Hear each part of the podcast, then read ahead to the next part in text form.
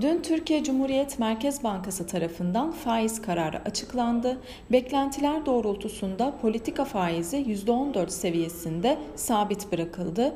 Kurda kararın ardından 16.46 seviyelerine kadar bir tepki yükselişi gelse de ABD tarafından kötü gelen büyüme verisi sonrasında dolar endeksinin gerilemesiyle de birlikte dolar TL'de 16.36 seviyelerine kadar bir geri çekilme gördük. Bugün için 16.42 seviyesi direnç bölgesi olarak takip edilebilir. Olası bir geri çekilmede ise 16.25 seviyesi şimdilik destek konumunda.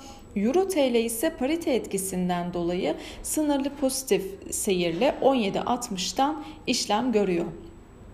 Küresel piyasalara baktığımızda Amerika borsalarındaki pozitif kapanışın etkisiyle aynı zamanda Çin teknoloji şirketlerinin açıkladığı beklentilerden olumlu gelen bilançolarında desteğiyle birlikte Asya piyasaları da bu sabah yükselişle fiyatlanıyor. Ons altın Amerika'da beklentilerden kötü gelen büyüme verisine rağmen 1856 dolar bölgesini geçmekte zorlanıyor. Risk iştahındaki toparlanma altın fiyatlarını bir miktar baskılar nitelikte. Brent petrolde ise talebe yönelik iyimserliğin tekrardan gündeme gelmesiyle birlikte 114 dolar seviyelerine kadar bir yükseliş kaydetti. Kısa vadede 112.50 dolar seviyesinin üzerinde yükseliş eğiliminin devam edeceğini söyleyebiliriz. Borsa İstanbul tarafına baktığımızda son iki işlem günüdür 2407 seviyesinin üzerinde tutunmayı başararak önemli bir direnç noktası olan 2450 puan seviyesinden dünü tamamladı.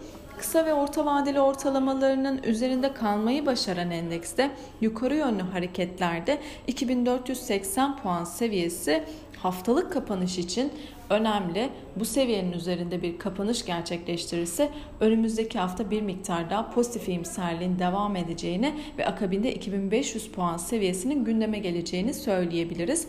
Olası bir geri çekilmede ise kısa vadede 2430 ve 2407 puan seviyeleri ise destek olarak takip edilebilir. Bugün yurt içerisinde önemli bir veri akışı bulunmuyor.